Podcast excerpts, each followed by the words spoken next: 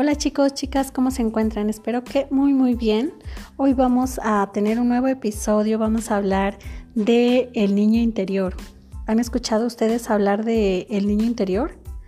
Cuando de pronto a lo mejor alguna frase de cuida tu niño interior o escucha tu niño interior. Pero ¿sabemos quién es el niño interior?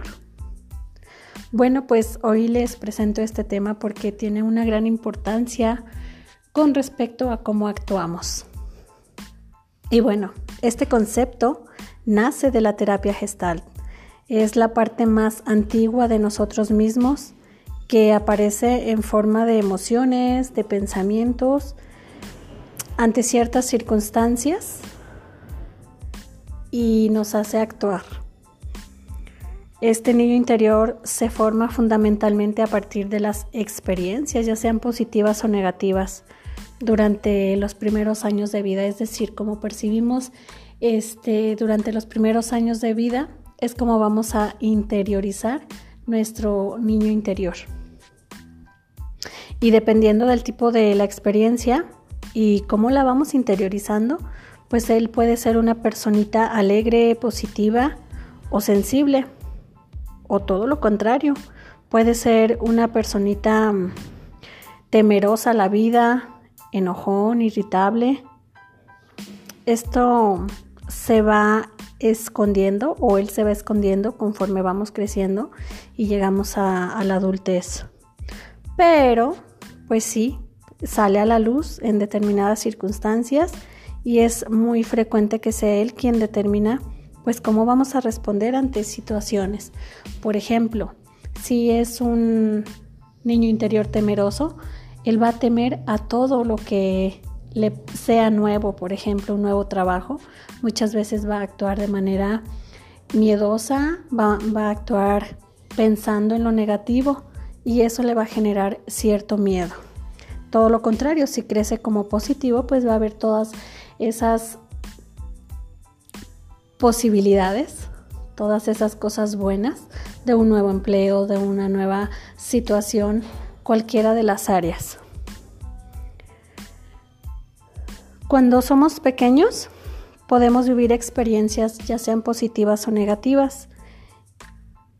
Y entonces, si por ejemplo vivimos algo negativo y somos capaces de solucionarlo de una manera acertada y adecuada, pues lo vamos a interiorizar sin ningún problema y podemos pasar esa etapa pues adecuadamente.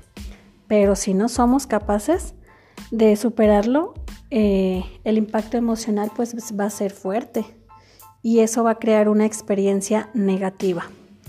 ¿Qué va a hacer esto? Va a generar sentimientos de ira, de frustración, de tristeza, todo dependiendo de la situación, ¿verdad? Y esto se va a interiorizar y va a formar parte de nuestro niño interior.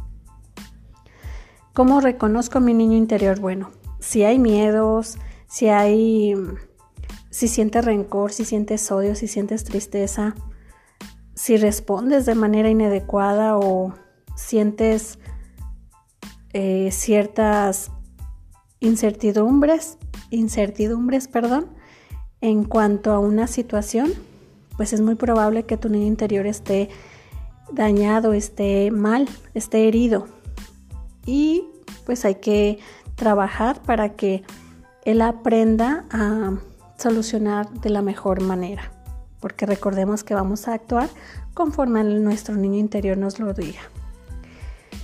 ¿Cómo sanamos a un niño interior o a nuestro niño interno? Bueno, el primer punto importante es el autodescubrimiento. Hay que regresar al pasado, hay que saber de dónde vienen esos miedos, ese enojo, esa tristeza, esa irritabilidad, qué eventos sucedieron y pues no los hemos superado. Debes de aprender a conocerlo, a conocerte a ti y a conocer a ese pequeñito. Por ejemplo, mm, recordar cómo eras de pequeño y prestar atención a cuánta, cuántas circunstancias, cuáles circunstancias, cuántas veces eh, tu niño se sintió mal, se sintió triste, se sintió sin atención, sin afecto. se sintió mm, alejado tal vez, se sintió no escuchado. Hay que buscar esas situaciones, conocer en qué momento aparecen en la actualidad, en qué circunstancias, en qué personas activan en el presente a nuestro niño interior. No sé, ante la soledad, por ejemplo, ante eh, la sociedad también podría ser. Una vez que lo identificas, cómo eras, te autoconoces y ahora conoces en qué situaciones aparece, pues también es importante identificar eh, cómo aparece. Si aparece en pensamientos, si aparece en sentimientos o en conductas. En pensamientos, por ejemplo, de no soy capaz, mm, soy un desastre, me siento solo, no merezco. O en conductas, al aislarte de los demás, o al pasar desapercibido, el querer pasar desapercibido, o todo lo contrario, el tratar de llamar la atención. Pero también los hay en emociones de soledad, de timidez, de vergüenza, de ansiedad, de rabia. Hay que poner atención cómo aparece nuestro niño interior y hay que escucharlo. Otra de las cosas es eh, aprender a tratarlo bien. ¿Cómo lo hacemos? Pues aceptarlo, aceptarlo y tal como es y escucharlo. Hay que prestarle atención, hay que calmar, aprender a amarlo, ¿sí? Así tal cual es, a reconocerlo, a recordarle que estamos ahí ahora de adultos para él. Hay que enseñarlo a pensar en las posibles soluciones ante esas situaciones que lo activan. Hay que valorarlo sin criticarlo, sin enojarnos, sin preguntar por qué. Simplemente hay que entenderlo, hay que acompañarlo, no hay que exigirle, ¿verdad? Ayudarlo a, a sanar esas heridas que a través del tiempo pues fueron creando ese niño interno herido. A enseñarlo a través del amor a solucionar las cosas que para él son difíciles, para él son tormentosas, que le generan tristeza, que le generan miedo. Hay que saber cómo guiarlo ahora como adultos. Es como si nosotros fuéramos ahora los papás de ese niño y ahora en vez de alejarlo de nosotros, en vez de no escucharlo, hay que escucharlo. Hay que decirle aquí estoy, te acompaño y quiero ayudarte. Seamos empáticos con esa parte dolorosa, con esas heridas del pasado y vayamos sanando con amor.